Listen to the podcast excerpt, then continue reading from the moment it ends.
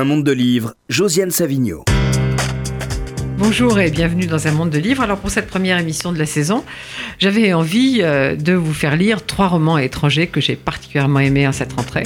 Évidemment, c'était difficile, plutôt même impossible, de réunir euh, les, euh, les auteurs de ces, livres. Alors j'ai invité leurs éditrices, que des femmes. Donc Raphaël Libart pour L'ami de Sigrid Nunez, qui est traduit par Mathilde Bach et publié par Stock. Nathalie Sbero pour Les altruistes d'Andrew Whitker, qui est traduit par Olivier de Paris aux éditions Rivage. Et Edna O'Brien, donc Sabine Vespizer pour Edna O'Brien, qui est traduite par Aude de Saint-Loup et euh, Pierre-Emmanuel Doza aux éditions Sabine Vespizer. Et bien justement, alors on va commencer par l'aîné quand même. Je crois que tout le monde ici aime Edna O'Brien. Mm. Et euh, c'est quelqu'un qui a une œuvre imposante. Et euh, elle a écrit des romans et des livres irlandais, si on peut dire. Oui. Euh, mais là, il s'agit de tout autre chose. Alors, c'est quoi exactement? Quand j'ai envoyé à Pierre-Emmanuel Doza, son traducteur historique, qui maintenant traduit avec Haute de Saint-Loup, le Girl, il l'a lu en une journée comme moi, dans la fièvre comme moi, et il m'a dit une chose. Euh, Alfred Jarry, c'est la Pologne, c'est-à-dire nulle part. Edna O'Brien, c'est l'Irlande, c'est-à-dire partout. Il s'agit de l'histoire d'une jeune fille enlevée par Boko Haram dans la peau de laquelle Edna O'Brien se glisse.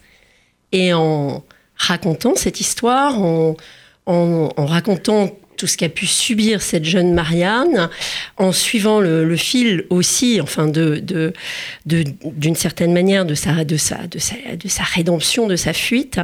Ce que fait Edna O'Brien, c'est de rejouer à l'extrême ce qu'elle a toujours mis dans tous ses livres, c'est-à-dire la dénonciation de la violence faite aux femmes. Et euh, cette première, la dénonciation de cette première scène qu'elle a subie, elle, à 30 ans, en étant interdite de publication en Irlande pour un livre considéré comme pornographique, Les filles de la campagne, alors même qu'il s'agissait de décrire la vie libre de deux jeunes filles à Dublin en 1960, certes, mais pas mariées. Et pour cela, elle a été mise au banc de son pays, elle s'est exilée en Angleterre, son livre a été brûlé sur, mais vraiment, elle a, été l'objet d'autodafé sur les places de, des, villages du, de County Clare, d'où elle, est originaire, et elle a, elle a, rompu avec sa famille pendant des années. Donc cette... Euh, cette scène initiale de, violence qu'elle a subie, certes pas dans son corps, mais dans, sa, dans cette violence symbolique extrême, elle en, elle en, fait littérature depuis 60 ans. Et je trouve ça admirable qu'à 88 ans, elle se soit emparée de cette euh, histoire extrême, de cette violence de, de l'enlèvement des jeunes filles en 1994 par, par Boko Haram, et qu'elle a, eu elle a eu envie d'en rendre compte par un roman, euh, c'est-à-dire d'en rendre compte par l'émotion et d'en rendre compte par, euh, par sa, presque dans sa propre chair. Alors, Samine Vespierre, c'est le huitième livre d'elle que vous publiez, si on compte les rééditions. Et là, vous avez tenu à ce qu'il sorte en même temps qu'au Royaume-Uni. Oui, j'ai tenu à cela parce que ce livre est magnifique, euh, que je l'ai lu, je, l'ai dit, dans une, dans une émotion particulière, parce que pour moi, c'est l'acmé d'une œuvre aussi, euh, qu'il est magnifique dans sa langue, dans sa, dans sa concision, et que je sais, j'avais envie de rendre hommage à ce livre à Edna O'Brien, parce qu'on le publie en même temps qu'en Angleterre, parce que je sais à quel point la France compte pour elle. Elle est d'une génération, euh, elle est de la génération de Beckett. Elle est d'une, génération qui révère Joyce, qui est, euh, qui est un écrivain qu'elle, met très très haut.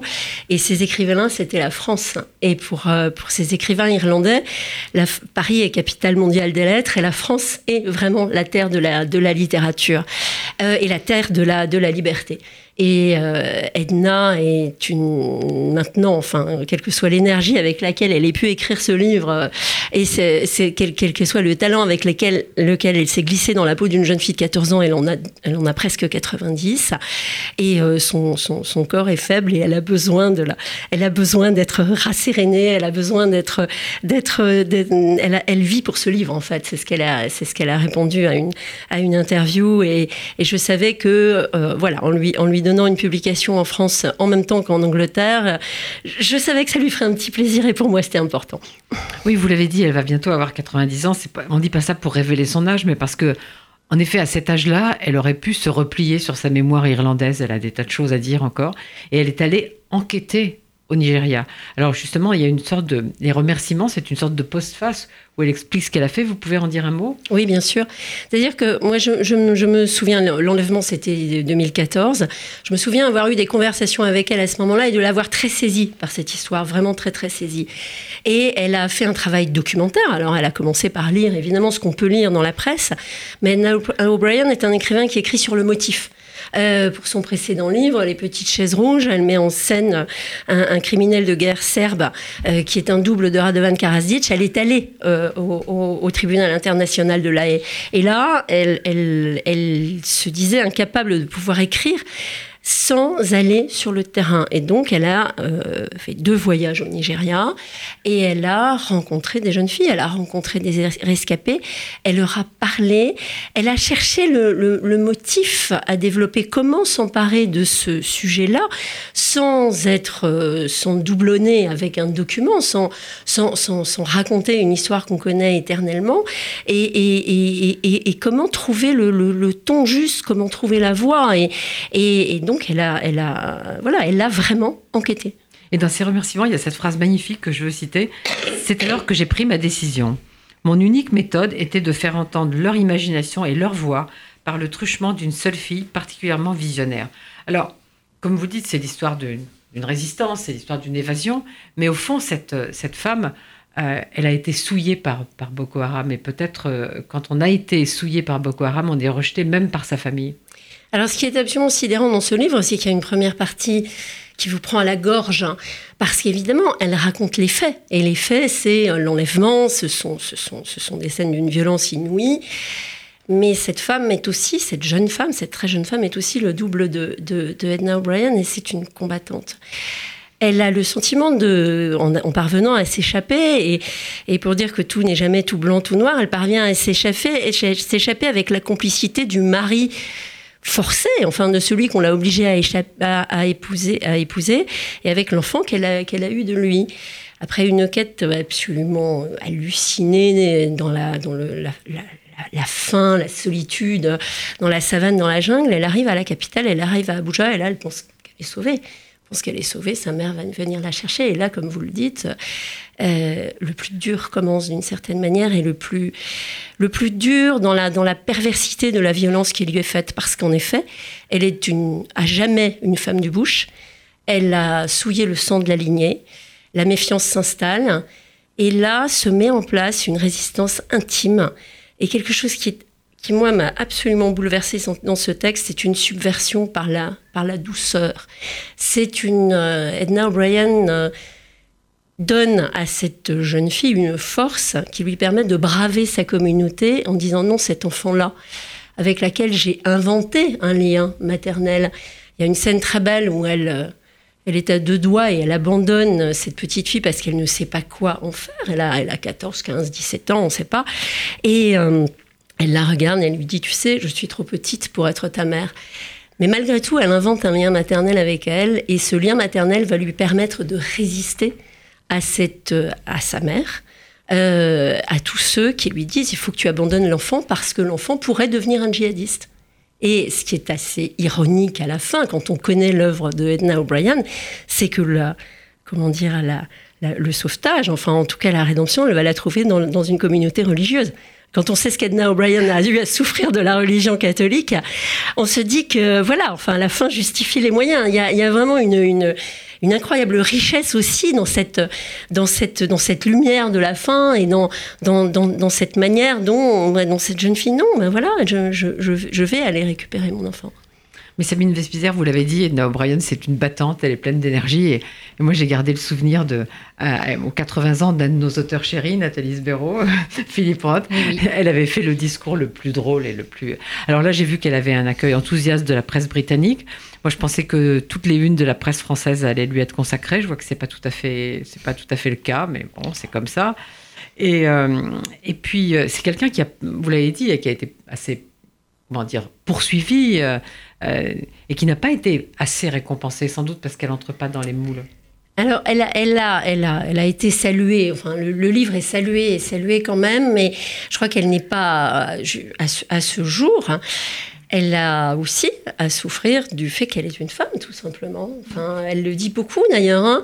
Elle, euh, elle a pris le parti. Pas dans les normes. Une femme pas dans les normes. De, elle, est évidemment féministe parce qu'elle se bat pour sa liberté de créer, mais elle le dit de manière assez drôle d'ailleurs. Elle dit Moi, les féministes ne m'aiment pas parce que j'ai toujours décidé de rester, de rester une séductrice. Donc, elle est une femme absolument pas dans les normes. Et euh, il y a toujours, enfin, surtout dans la presse anglo-saxonne, dans, dans la réception de son œuvre une espèce de petit mépris. Oui, c'est la Colette, euh, c'est la, la Colette irlandaise. Euh, euh, on parle d'elle parce que elle faisait les 400 coups pendant les swinging 60s. C'était une femme absolument magnifique qui assumait absolument son pouvoir de séduction et qui en effet a séduit beaucoup, d'hommes. Mais quelle que fût la fête qu'elle ait vécue, à 8 heures du matin, elle était à sa table de travail et elle a écrit sa trentaine de romans. Voilà, quel que soit, quel que soit le contexte. Mais c'est vrai que ce petit voilà, cette petite note minorante, on, l'entend toujours euh, dans le, dans, le, dans, le, dans le son de la, de la défense qui est faite, en tout cas dans les, dans les pays anglo-saxons. Mais pour avoir passé quelques soirées avec elle, grâce à vous, j'ai vu qu'elle avait quelque chose de très irlandais encore, c'est-à-dire de tenir bien l'alcool. Alors non seulement très bien l'alcool, mais elle, elle est, c'est un paradoxe vivant cette femme. C'est-à-dire, moi, elle est formidable parce qu'elle, elle, elle est la sophistication même, elle est, elle est, c'est une lady, d'ailleurs elle a été anoblie par la reine, et, et, en même temps, euh, elle peut euh, voilà, parler avec Jane Fonda et évoquer des souvenirs et être euh, voilà, dans le salon de l'hôtel Lancaster, scène à laquelle j'ai assisté. Et à un moment donné, elle regarde sa montre et elle dit Bon, c'est pas tout ça, il y a le foot à la télé, j'y vais. voilà, donc c'est la vie même. Enfin, vous, avez, vous avez parlé de la douceur, vous voulez lire le dernier paragraphe du livre? Volontiers.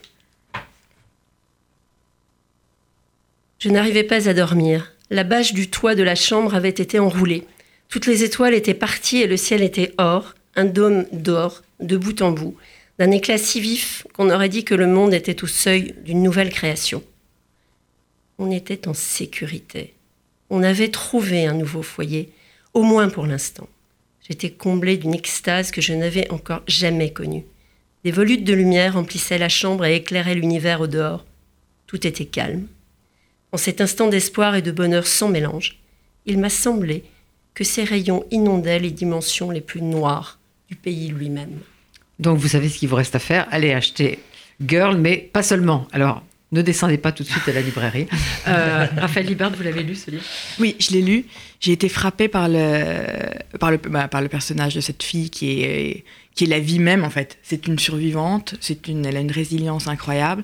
C'est une fille et après ça devient une mère c'est, elle a cette force vitale en elle, je trouve, qui porte tout le livre et qui, et qui la, et qui finalement la sauve jusqu'à la fin. Et je trouve ça extraordinaire que ce soit une femme de 90 ans qui ait réussi à se mettre dans la peau et dans la tête de cette jeune fille et de, et de nous, et que ce soit tellement vrai. Tout, tout est vrai, on, sent, la, on sent la, la, jeune fille d'un bout à l'autre et c'est, euh, je trouve ça absolument remarquable comme livre. C'est d'une beauté euh, foudroyante d'un bout à l'autre.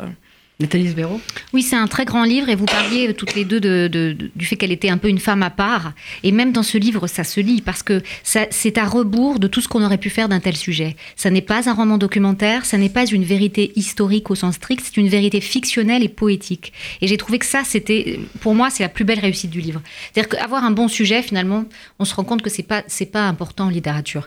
Et quand on est Edna O'Brien, on prend ce sujet et elle l'a transformé. Et moi, c'est ça que j'ai trouvé formidable. C'est le processus de transformation et comment euh, cette jeune femme, cette jeune fille puis jeune femme, elle est complètement Edna O'Brien. Si on, la, on connaît son, œuvre, ce que vous disiez Sabine, c'est totalement elle et en même temps ce n'est pas elle. Et, du coup c'est totalement nous. C'est-à-dire que on est projeté dans cette violence, on s'identifie. et pour moi la littérature c'est ça, c'est vraiment cette espèce de transformation. Et du coup toutes les scènes de violence, elles sont et tout, tout le livre n'est pas véritablement réaliste au sens strict. C'est la vérité de la littérature. Elle a une façon de voir le monde qui est peut-être pas la façon de voir le monde que ces jeunes filles ont. Mais c'est ça, et du coup, elle atteint davantage la vérité que si elle avait fait une enquête. Et quand j'ai lu la, postface, enfin les remerciements, je me suis dit c'est incroyable parce que finalement, quelque part, ça ne se voit pas le travail de recherche qu'elle a fait. La recherche, elle est ailleurs. Elle, a décalé le, matériau, elle l'a transformé. Donc c'est un livre, c'est un grand, grand livre. Et euh, merci d'avoir euh, publié Now O'Brien, Sabine, vraiment. Très grand livre. Une belle, c'est une expérience de lecture. Merci, merci pour ces belles phrases. Comme dit Edna O'Brien, Euh, J'aimerais bien comprendre le français et je crois que je vais venir m'installer en France. Il faudra lui traduire tout ce qu'on a dit ici. Alors on va, pas. on va passer au plus jeune. On a fait l'aîné, on va passer au plus jeune. Alors Andrew Ricker, lui, ça demande quelques explications parce que c'est son premier roman, personne ne le connaissait ici. Alors Nathalie Sbero, qui vous l'avez publié, qui est-il, quel âge a-t-il? Et comment l'avez-vous découvert?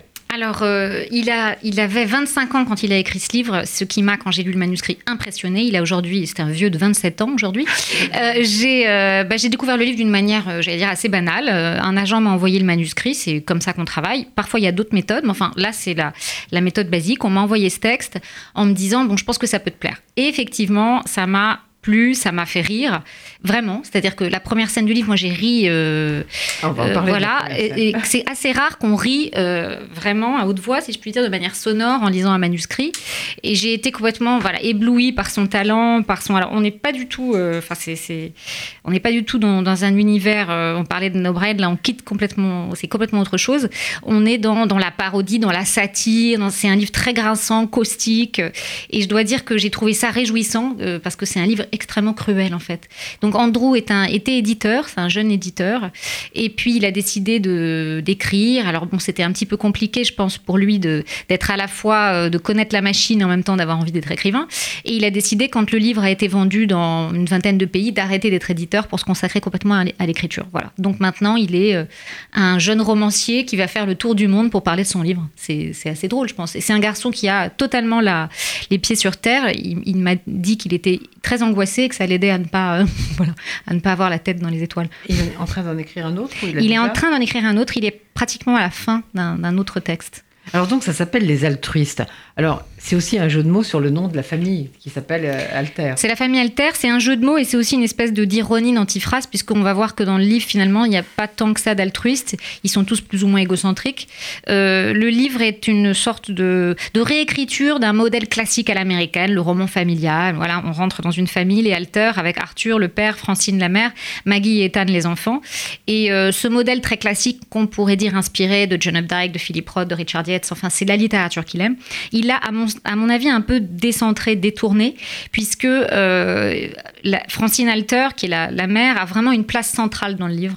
Et Arthur, finalement, en général, dans les romans que je citais, c'est souvent l'homme à la fois terrible et, en même temps attachant qui est au centre du livre. Et finalement, Arthur, c'est l'élément comique, c'est les autres personnages qui vont euh, entrer en réaction avec lui. C'est ça que j'ai trouvé très amusant. Il a placé des personnages d'aujourd'hui, en fait, finalement, c'est-à-dire Ethan et Maggie, qui sont, on pourrait dire, les millénioles, etc., euh, dans un roman euh, classique à l'américaine. Et c'est la friction entre les deux que je trouve formidable. Et très drôle. Arthur, m'a- enfin, il est détestable. Vraiment, je trouve qu'il est détestable, mais il est formidable. Moi je les trouve tous détestables. mais- Oui, je suis d'accord. Maggie aussi est agaçante. C'est vrai. C'est vrai que dans les- le début, quand Maggie se fait euh, plus ou moins taper par les enfants qu'elle garde et, et elle est une espèce d'altruiste, euh, elle est candide, elle, est, elle veut tellement être généreuse que ça en devient agaçant. On est plutôt content qu'elle se fasse taper par les gamins. Parce que Mais Alors, on sait qu'aujourd'hui, c'est plus de bon temps de parler de Woody Allen, mais ici, on n'aime pas, on n'aime pas la délation, on n'aime pas non plus les jugements euh, avant enquête, et puis on aime bien les films de Woody Allen. Donc, je voudrais qu'on parle de la première scène parce que c'est évidemment une scène. Mais oui, c'est évidemment une Alors, scène. Racontez ça, racontez-nous ça. on, on commence par un incendie. Enfin, ça commence par un incendie. hein, les premières phrases, il dit il y a un feu. Mais comment va démarrer cet incendie? On est dans le cabinet d'une d'une analyste, d'une thérapeute, et un couple euh, absolument bien sous tout rapport euh, raconte sa vie sexuelle. Et puis donc, euh, apparemment, y a le, mari aime euh, mettre des masques, enfin se déguiser, aime le latex. Je ne sais pas trop comment raconter cette histoire sans tomber dans le scabreux. Je n'ai pas le talent de Woody Allen. Et euh, cette scène est formidable parce que voilà, on rit. Je ne peux pas vous dire mieux. C'est terrible. C'est comme quand on demande à quelqu'un de raconter une histoire drôle, ben ça fonctionne pas. Donc achetez le livre, vous verrez que c'est très drôle. Et effectivement, c'est comme chez Woody Allen, c'est-à-dire que euh, on est dans voilà, les personnages sont absolument ridicules. On est dans un décalage parce que les personnages eux sont extrêmement sérieux. Oui, c'est Évidemment, drôle. la scène ne C'est l'est drôle- pas. C'est drôle à cause de la disproportion. Disproportion dit, totale. ça met en péril notre couple, etc. Exactement. Un truc de- la, la- la femme voit ça comme une, comme une tragédie. Et alors, ce qui est très amusant, quand on a, quand j'ai rencontré Andrew, euh, les deux, ces deux personnages, ce, ce- ce couple de, ce couple, et ils sont noirs. Et il m'a dit que ça voilà, il, s'était posé la question. Il a fait ça parce qu'il voulait, euh, voilà, s'amuser avec cette idée que ce couple qui a réussi, etc. Parce que c'est important dans le livre, euh, ces gens qui ont, il y, a des juifs, il y a des noirs. Enfin, c'est important dans le livre, ces, gens qui ont une espèce de place un peu à la fois à part en Amérique, en même temps qui ont réussi. Eh bien, il voulait, euh, il voulait tirer un effet comique de ça. Il s'est vraiment posé la question est-ce qu'il avait le droit ou pas de faire cette scène? Est-ce qu'on lui reprocherait pas? Et on parlait de Woody Allen et d'espèce d'obsession du moment, de, de, conformisme. Et ça, ça dit quelque chose. C'est un jeune homme qui a même pas 30 ans et il est en train de se demander s'il n'est pas un peu à rebours de sa génération parce qu'il utilise des ressorts comiques peut-être qu'on utilisait il y a 20 ans. Mais il s'est pas auto-censuré quand même. Non, non, pas du tout. Il s'est pas auto-censuré. Cette, Francine, elle est morte et pourtant elle occupe tout l'espace. Tout à fait. Bah, c'est une mère, donc elle occupe tout l'espace. Euh, elle meurt effectivement au début du livre, mais elle revient en permanence. C'est un personnage qui est, euh, qui est magnifique parce que complètement paradoxal. C'est à la fois une femme qu'on comprend très intelligente, très forte, et pourtant qui, qui s'escrime à rester avec ce type infâme et qui quelque part, euh, pas, elle s'accommode pas seulement, mais elle trouve même une forme de, bonheur aussi à être avec ce, cet Arthur qui, lui est beaucoup plus, euh, qui a confiance en lui, qui a une espèce d'arrogance euh, constante. Et ça, j'ai trouvé intéressant parce que il n'a pas fait un personnage de, il, n'a pas fait un personnage de femme forte, je dirais, qui est dans le cliché. Oui, pourtant, comme il a décidé de faire une satire, c'est toujours un peu compliqué comment on utilise le cliché. Le cliché, c'est aussi un élément comique, mais il lui a donné, je trouve, une profondeur et une intelligence qui est absolument remarquable. C'est d'ailleurs, je pense, le personnage qu'il préfère en fait. C'est le personnage qu'il a le plus. Et c'est le personnage qui m'a fait dire que pour un primo-romancier, il en avait. Euh, bon, je suis désolée pour cette expression un peu cavalière, mais enfin, il en avait sous la pédale. Quoi. Je me suis dit, elle est très belle, cette Francine. Il la mettrait dans un autre roman, elle pourrait être un personnage vraiment différent.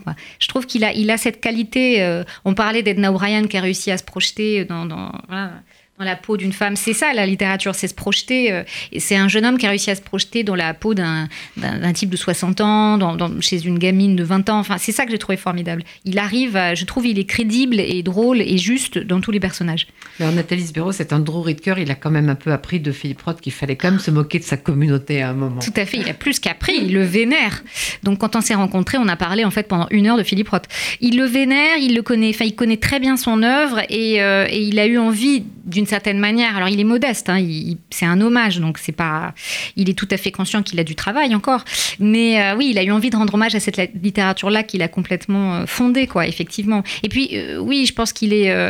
ça l'amusait de prendre sa communauté et de, de de, se moquer. Il y, a une tendresse, mais euh, je, pense que voilà, la satire, c'est quand même. je trouve que c'est toujours un peu réjouissant, la satire. J'allais dire de manière un petit peu provocatrice, pardon, mais c'est un, sans doute un juif qui n'aime pas beaucoup les juifs, et donc qui, du coup, s'est amusé comme ça à, euh, à, regarder sa communauté avec un œil très vif. Et en même temps. Euh... On va pas lui faire le même procès café ah non, non, un mauvais juif. Ah non, il n'y a pas. Je pense, je pense que, c'est pas la question. C'est un bon écrivain. Après, c'est juste les travers de la communauté. Mais je trouve que c'est les travers. Voilà, j'allais dire c'est les travers de la communauté juive, pourquoi pas Mais je trouve que c'est le travers de toutes les familles. C'est-à-dire qu'il y a quelque chose de, l'ordre de euh, comment ça se passe quand il y a eu. Euh, voilà, c'est un deuil qui est le déclencheur de tout ça. Le père qui tout à coup à 60 ans fait une espèce de crise de milieu de vie en se disant qu'il a envie, il rencontre une femme plus jeune, etc. Ce sont finalement des éléments assez.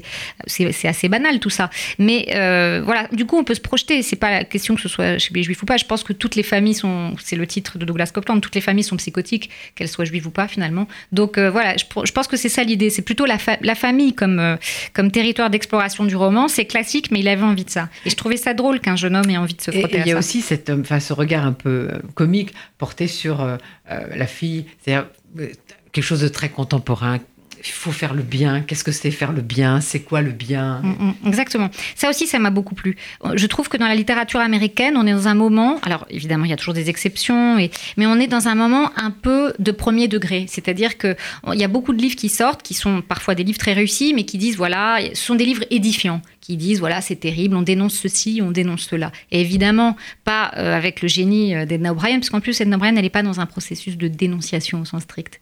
Et, je trouve qu'il y voilà il y a beaucoup de jeunes euh, écrivains qui, écrivent des livres pour nous dire la guerre c'est pas bien, le, évidemment que c'est pas bien, mais c'est pas comme ça à mon sens en tout cas qu'on raconte les histoires. Et ce que j'ai trouvé formidable chez lui, c'est que quelque part il n'avait pas vraiment de message, il était immédiatement dans l'ironie, dans la distance, dans le second degré. Donc ça ça m'a plu. J'ai trouvé que c'était un peu finalement cet hommage à une littérature qui a peut-être 20-30 euh, ans, c'est presque neuf. quoi. C'est assez moi, j'ai trouvé ça formidable de, rendre hommage à ce modèle américain euh, qui aujourd'hui est un peu attaqué en fait hein, par la jeune génération qui on en a marre finalement, il faudrait, il faut réinventer.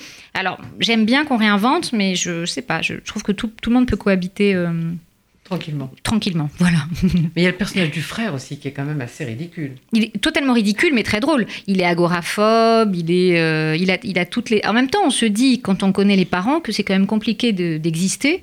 Et euh, ça aussi, c'est intéressant, je trouve. Il, il a fait. les personnages des parents sont très forts, très euh, charismatiques. Même, même si Francine n'est pas aussi charismatique en apparence que qu'Arthur, elle est écrasante d'une certaine manière dans sa perfection. Elle est formidablement intelligente, elle a de l'humour, elle a de l'esprit. C'est très difficile d'être le fils ou la fille d'une personne qui est si parfaite. Et ça, j'ai trouvé très intéressant aussi. Euh, bon, il a fait un petit peu sa psychanalyse, je pense, notre ami, euh, à travers tout ça.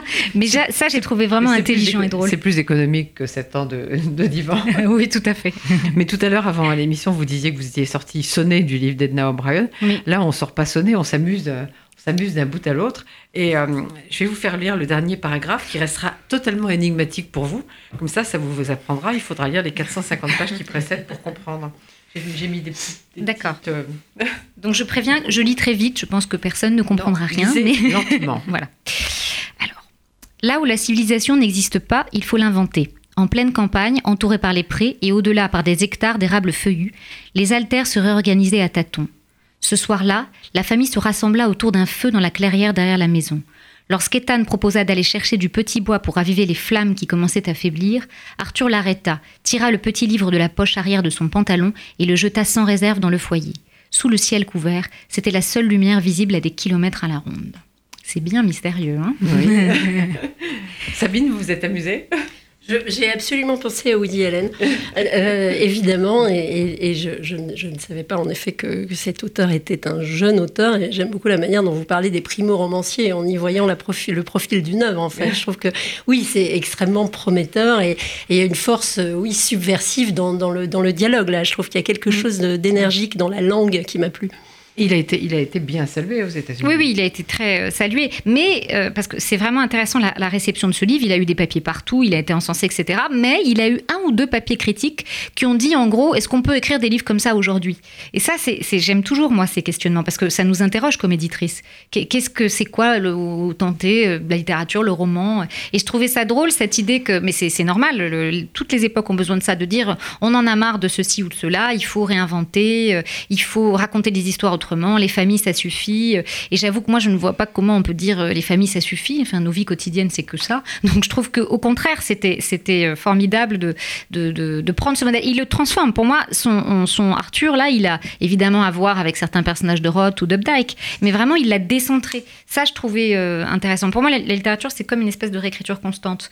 Et voilà, moi, j'aime cette littérature-là. J'aime Woody Allen. Je suis désolée, j'allais dire. Je m'excuse presque maintenant. Non, mais et je trouve que non, non. En plus, quand même, la France, la France, c'est un lieu de résistance. Son dernier film a été salué partout. Tout le monde dit que c'est un très grand film. Ça, va, quoi. Oui, oui. Alors, il était content du coup, Andrew Hitchcock. Il a, il a beaucoup, enfin, il a pas mal rencontré la presse quand il est venu euh, faire la promotion du livre en juin. Et il était tellement content de voir qu'il avait le droit de dire qu'il aimait Woody Allen. Donc euh, voilà. pas pour tout le monde, quand même. Non, non, pas pour tout le monde, bien sûr. Je lui avais dit qu'il fallait faire attention quand même. Et Sabine, vous pensez, euh, Sabine Vespizer, vous pensez qu'on peut encore écrire ce genre de livre? Mais, mais comme le disait très bien Nathalie, peu importe le sujet. Mm. Euh, l'univers, un, livre, c'est une langue, c'est une, c'est une forme qui produit du sens.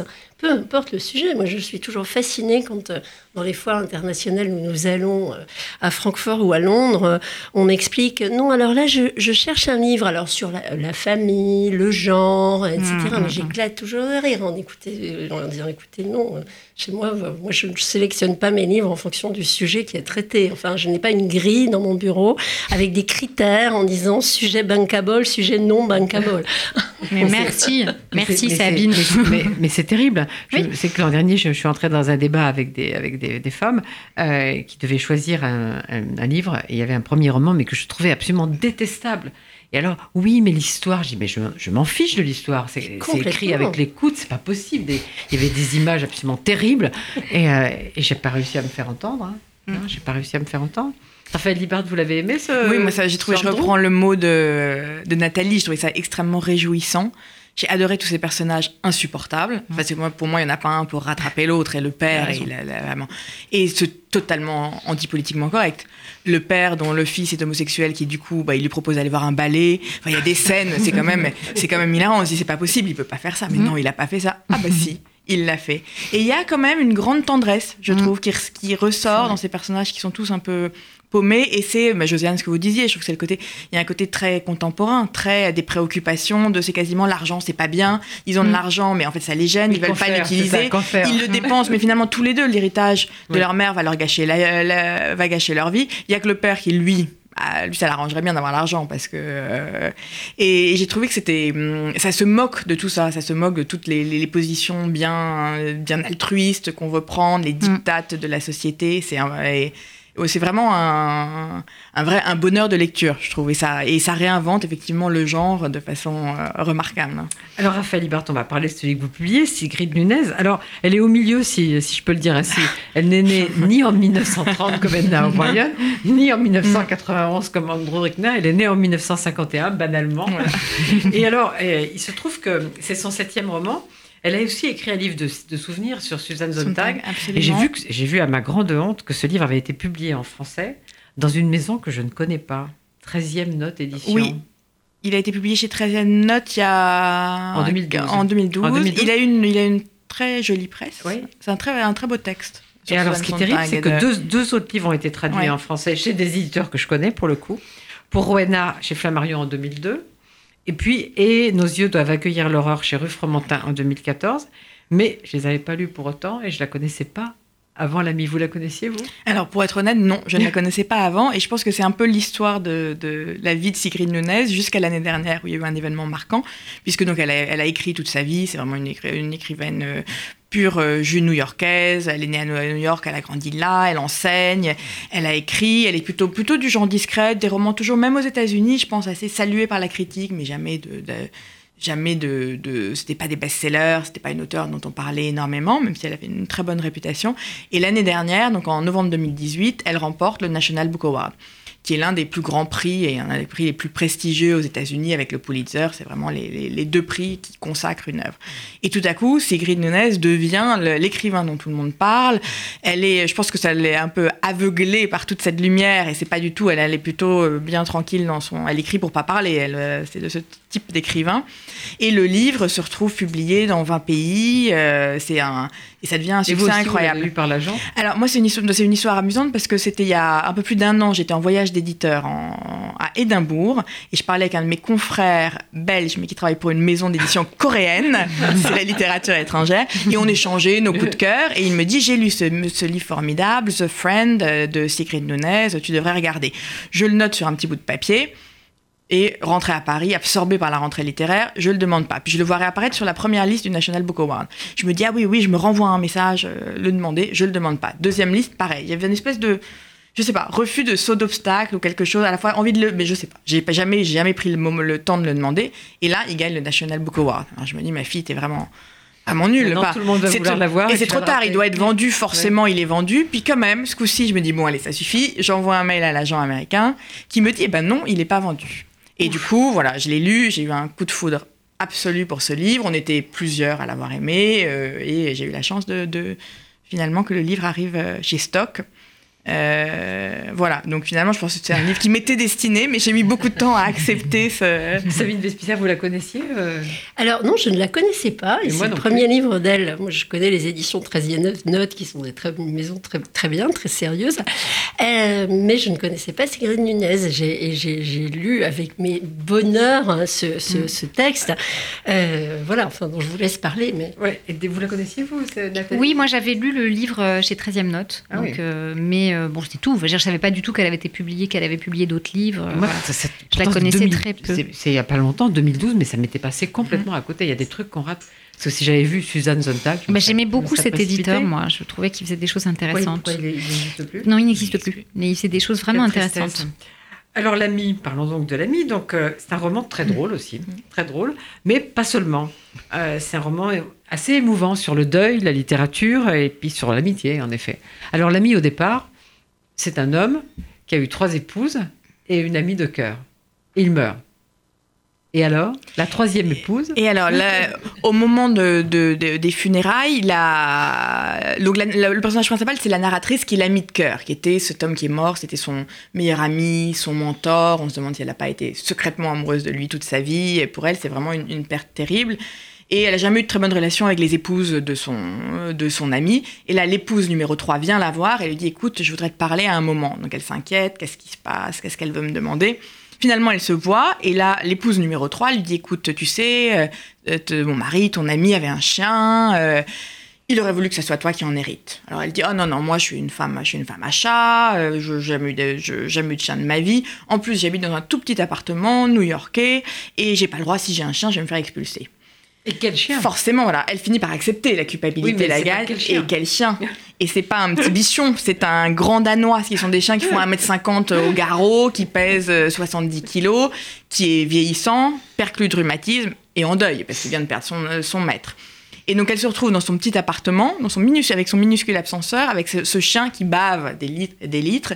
Et c'est la cohabitation entre cette femme et ce, et ce chien qui va donner, qui, qui sert de prétexte à ce roman et qui est, on en parlait, on en parlait avant, ce qui est beaucoup plus qu'un livre sur l'amitié entre une femme et un chien. C'est un livre, c'est un livre qui a mille sujets en fait, et je pense qu'il y a mille portes d'entrée. Moi, je l'ai vu même au bureau, dans les gens, les gens qui l'ont lu, tout, tout au très en amont quand la traduction est arrivée. C'est qu'on a tous une lecture différente et tous une porte d'entrée différente. Ça peut être un grand livre sur le deuil. C'est à la fois un livre très drôle sur le, le politiquement correct qui gangrène l'université américaine euh, avec tous ces jeunes aspirants écrivains ils se rêvent tous écrivains, donc ils veulent écrire, mais ils veulent pas lire. hein. Ils veulent pas lire parce que voilà, c'est pas c'est pas c'est pas pour ça qu'ils font des études. C'est un c'est un livre sur l'amitié entre un homme et une femme.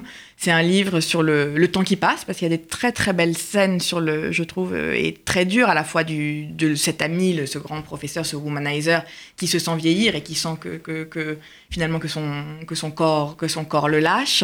Enfin, c'est un livre euh, et c'est un livre c'est très drôle parce que c'est Ah un oui. humour d'un bout à l'autre, une, une- une- parfois une acidité dans ses dans les, les commentaires et la, Alors je me suis tellement emportée que j'ai oublié de vous rappeler, comme je fais en général à 11h30, que on est bien sur RCJ dans un monde de livres avec Nathalie Sbéro, Raphaël Libart et Sabine Vespizer. Cela dit, il est 11h45. Donc l'émission est presque terminée, pas tout à fait. Heureusement, on va pouvoir revenir un peu à Sigrid Nunez.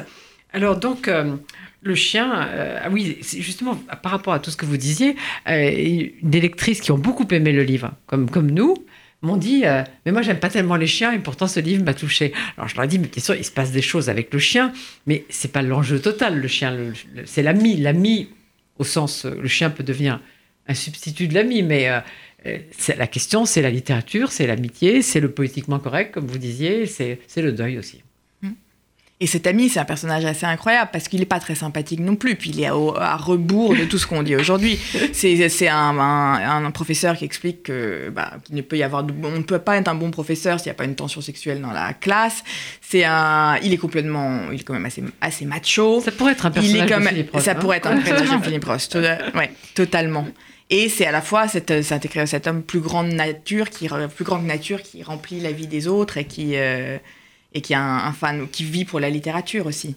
C'est quelque chose qui est très. C'est le livre est émaillé de émaillé de citations, d'auteurs. Il est même voilà. question voilà, même question. J'allais- Sur la question du donner la masochisme. parole à Sabine, parce que, donc Sabine, vous l'avez aimé aussi. là, j'ai- j'ai beaucoup Et aimé. alors, qui a-t-il dans ce livre qui vous a ramené à vous Ben, ce qui m'a ramené déjà à Edna O'Brien, c'est cette citation alors, qui, est- qui, est- qui, est- qui, est- qui parle du masochisme. Et, et en effet, la narratrice dit euh, non, mais le masochisme, de toute façon. euh, et elle cite Edna O'Brien en disant pour, pour Edna O'Brien, le masochisme est double. C'est-à-dire masochisme des écrivains et le masochisme des femmes. Donc voilà, ça passe comme ça. Mais j'ai beaucoup aimé ce livre qui donne envie de lire. J'aime beaucoup les, les livres qui ont donnent envie de lire, qui rappellent des bonheurs de lecture. Donc en effet, c'est un womanizer. Il est, il est assez souvent question d'un livre que moi je porte très haut, qui est Disgrâce de Codzi, qui est, qui est magnifique. Et et il y, a, y a quelque chose en même temps d'extrêmement saisissant dans, dans, dans l'invasion de l'espace intime par ce chien. Moi, par moment, alors c'est un peu tiré par les cheveux, mais j'ai quand même pensé penser à, au nénuphar de l'écume des jours. Enfin voilà, comment est-ce que on, Ah a, on a son intérieur Comment il est rentré en elle. voilà, entré en elle et, et com- comment, comment finalement, oui. Et puis ça, ça donne lieu à évidemment à des scènes très drôles parce qu'il il va, se- il va se coucher, il va s'étaler sur son lit. C'est un, un Danois, donc forcément, elle, elle, elle dort par terre. Enfin, euh, c'est extrêmement drôle. Et, et le statut du chien est ambigu parce que c'est un peu le substitut de l'ami, donc elle n'ose pas trop lui faire de peine, alors que normalement, elle devrait lui donner un coup de pied, le mettre par terre, mais elle le fera pas parce que c'est le chien de l'ami. Donc il y a tout ce jeu là sur le, sur le double, le semblable, et puis. euh, Mais cette narratrice, elle est professeure d'université. C'est important parce que c'est c'est grâce à ça qu'il y a un certain nombre de, de, de choses littéraires qui entrent dans le récit. Oui, de façon totalement naturelle, du coup, parce que cette, bah, cette narratrice, qui d'une certaine façon, j'imagine, j'ai rencontré Sigrid Nunez, mais euh, est d'une sorte de double de, de Sigrid Nunez, et qui est, une, qui, sont, qui est une femme qui vit par la littérature et qui se désespère un peu, en fait. Elles sont, elle, est, elle est professeure, donc elle voudrait transmettre cet amour-là de la littérature à ces jeunes, à ces jeunes étudiants, et c'est là où elle se heurte à, à toute cette nouvelle génération de gens qui finalement pensent d'une certaine façon qu'ils savent tout et qui savent tout et qui savent tout mieux que les autres et qu'ils n'ont pas besoin de, de tout cet héritage littéraire euh, pour, pour avancer et se construire. Et comme je suis toujours obsédée par Philippe Roth, certaines scènes m'ont ra- m'ont rappelé, certains propos m'ont rappelé ce qu'il disait souvent en disant bientôt il y aura plus d'écrivains que de lecteurs C'est- parce qu'ils veulent Mm. tous écrire. C'est ce Ouais, qu'on se dit quand Ouais. on est déprimé entre éditeurs. Ouais. Nathalie Béraud, l'ami. Ben, moi, j'ai trouvé que c'était un, un livre euh, très, très étonnant, en fait, extrêmement mélancolique, mais contaminé par l'humour. Ça, j'ai trouvé ça assez formidable. On, on sent tout de suite que c'est un livre mélancolique sur le deuil, sur la vieillesse, sur et aussi sur euh, le désespoir euh, d'une génération par rapport à l'autre. Euh, mais euh, absolument contaminé par l'absurde, par le décalage, par l'humour. Ça, j'ai trouvé formidable ce, ce mélange-là, vraiment. Oui, parce qu'on n'en a pas parlé, mais c'est important que le chien soit un vieux chien par rapport à ce que Ah dit oui, Nathalie. tout à fait. C'est très important. Il faut. C'est un vieux chien. C'est euh, une femme qui se sent un peu entre deux âges, qui n'est plus. euh, et ça, c'est très. important. C'est pour ça que je dis que je, je trouve que c'est un livre au fond qui parle de choses très mélancoliques, même qui a un rapport à la littérature qui est à la fois euh, un peu enivrant et en même temps aussi la littérature est là toujours pour montrer que la réalité elle est elle, euh, est en dessous quelque part de, l'esprit de la fiction, mais en même temps l'humour et le décalage parce que c'est vraiment un livre décalé. Il y a des choses qu'on n'attend pas du tout. C'est un livre surprenant et c'est une qualité pour un livre, je crois, d'être surprenant. Et, euh, et ça, j'ai trouvé que c'est- un livre absolument singulier en fait. C'est impossible de, de la placer. On reconnaît des influences, des constellations, des fragments, mais elle a fait quelque chose de complètement à part. Et ça, c'est toujours formidable quand on trouve un livre comme ça. Oui, parce que c'est vrai, ce que j'ai beaucoup aimé, c'est que elle, elle subvertit quelque chose de tragique. Tout est tragique. Je veux dire, euh, l'ami est mort, le chien est vieux, il est perclus de rhumatisme, comme Mm. Tout disait. Sabine Vespizer. La situation avec les étudiants est désespérante. Et malgré tout, malgré tout, on lit avec, avec euh, beaucoup de plaisir. Il y a aussi, presque un truc à la. David Lodge. Alors on va dire, voilà, de ses rivages, ramène tout aux éditions rivages. Mais moi, j'ai trouvé qu'il y avait quelque chose un peu. Roth, alors on est tranquille. Moi aussi, d'habitude, moi j'en ai deux, j'ai Philippe Roth et David Lodge. Euh, donc C'est- je trouve c'est qu'il des belles a... comparaisons, moi C'est pas mal, je oui. dirais. Je pense qu'elle en serait tu- contente. Tu peux pas dire non. Euh, non, mais je trouve qu'il y a un petit côté comme ça, euh, parce que je, je pense profondément que David Lodge, qui est toujours perçu comme un auteur comique, est un auteur extrêmement mélancolique et désespéré. Et euh, c'est c'est ça que j'ai trouvé un peu lodgien, c'est-à-dire euh, le, le- le- oui, le, le- finalement. euh, Plutôt que de désespérer, on va rire de tout ça et on va mettre ce gros chien baveux. Et euh, ça va être plus drôle de, de- de parler du chien, mais en fait, on va parler de la vieillesse, on va parler du délabrement. Ça, c'est assez, assez beau de réussir à faire ça. Alors, je crois que c'est vraiment trois livres qu'on a toutes, euh, toutes aimés. hein. Donc, euh, alors, L'ami, on vient d'en parler. Donc, c'est indispensable. Ces trois livres sont indispensables à acheter cette, cet, cet automne. C'est absolument. Oui, on peut pas, on peut pas les éviter. Moi, je les ai lus cet été, tous les trois, avec le, avec le même plaisir. Donc, L'ami de Sigrid Dunez, hein, chez, chez Stock, que Raphaël Libart a rattrapé au dernier moment. Les altruistes, que Nathalie Sbero a trouvé euh, sur sa table, quasiment. Pratiquement. Hein, Il m'était destiné, comme disait de Raphaël. ce jeune Andrew Ridker dont on attend beaucoup. Alors Sigrid Nunes, j'espère que le book euh, National Book Award va lui permettre de. Et puis je voudrais qu'on reste un tout petit peu sur Edna O'Brien. Pourquoi? Parce que quand on a 90 ans, euh, on n'a peut-être plus beaucoup de livres devant soi. Quelle Et- que soit son énergie, bien sûr. Voilà. Et donc, euh, comme, euh, comme vous le disiez tout à l'heure, Sabine Vespizer, et je crois que Nathalie le disait aussi, ce livre, c'est c'est- c'est une sorte de couronnement, c'est une sorte de sommet. Ça, ça a l'air comme ça d'un livre un peu bref. Ça a l'air d'être totalement hors de l'univers d'Edna O'Brien, hors de, hors de l'Irlande. Et pourtant, c'est, je dirais pas que c'est un livre testament parce qu'on n'a pas envie qu'il y ait des livres testamentaires, mais en tout cas c'est un livre qui, la rassemble, qui la, qui la, comment dire, qui la réunit avec elle-même. Dans sa brièveté même, hein, les, livres précédents d'Edna O'Brien sont, sont, plus longs, plus explicatifs, et là, euh, elle est allée comme à la, à l'essence même de la phrase, vraiment. Il n'y a aucune. Euh, ce livre est un très grand livre, et je crois que c'est le plus grand livre que j'ai jamais eu l'occasion et la fierté de publier. Enfin, ça fait quand même plus de 30 ans que je fais ce métier. J'ai jamais eu entre les mains un livre aussi important. Euh, parce que, en effet, c'est l'acmé d'une œuvre, mais parce que il y a quelque chose dans, dans la langue même qui est euh, de l'ordre de la confiance dans la phrase. Mmh. Elle sait que le lecteur trouvera sa place et que l'imaginaire du lecteur va se laisser se déployer les images. Elle n'a pas besoin de le tenir par la main. Le sujet est suffisamment fort, la phrase est suffisamment forte pour que le livre tienne sur 230 pages, alors même que euh, certainement, euh, il y a 10 ans encore, elle en aurait fait 500. Mm. Et c'est là que c'est l'acmé d'une œuvre. C'est-à-dire que le moment où l'écrivain, à son âge, peut faire confiance à la phrase, c'est ça, moi, qui me bouleverse. Mm. Et je suppose que vous l'avez lu sans vous arrêter. Exactement, d'une traite. Et il faut le lire comme ça, je pense. Que, je pense que c'est une vraie expérience de lecture. Et, euh, et j'ai tout à fait ressenti ça, euh, comme vous, Sabine, cette espèce de perfection. De... En plus, j'ai lu beaucoup de livres d'Edna O'Brien, donc j'ai eu cette sensation, comme lectrice d'elle, qu'elle arrivait à quelque chose de parfait. C'est-à-dire le parfait équilibre entre euh, tout, le romanesque, la violence, la poésie, la brutalité, tout est là, toute une œuvre, et la liberté surtout. Ça, c'est très beau. C'est vraiment une femme libre. Vous aussi, vous l'avez lu d'une traite D'une traite, on ne peut pas la lâcher, ce serait comme l'abandonner, je pense, au milieu du livre. Donc, oui, c'est on, on, la suit ouais, jusqu'au bout. Alors, vous avez compris, ils sont trois. Bon, vous avez compris qu'on adore Edna O'Brien. Ils sont là, ils sont trois, elles sont là. Et euh, il, faut, il faut les trois. Mais euh, évidemment, Edna O'Brien, c'est un livre très particulier. Les autres, on en reparlera certainement souvent. Euh, Edna O'Brien, j'espère qu'on en reparlera aussi souvent. Mais enfin, mm. c'est plus complexe quand on a 90 ans. Mm. Et euh, ben merci. merci à Louise Denis pour la réalisation. Et à bientôt.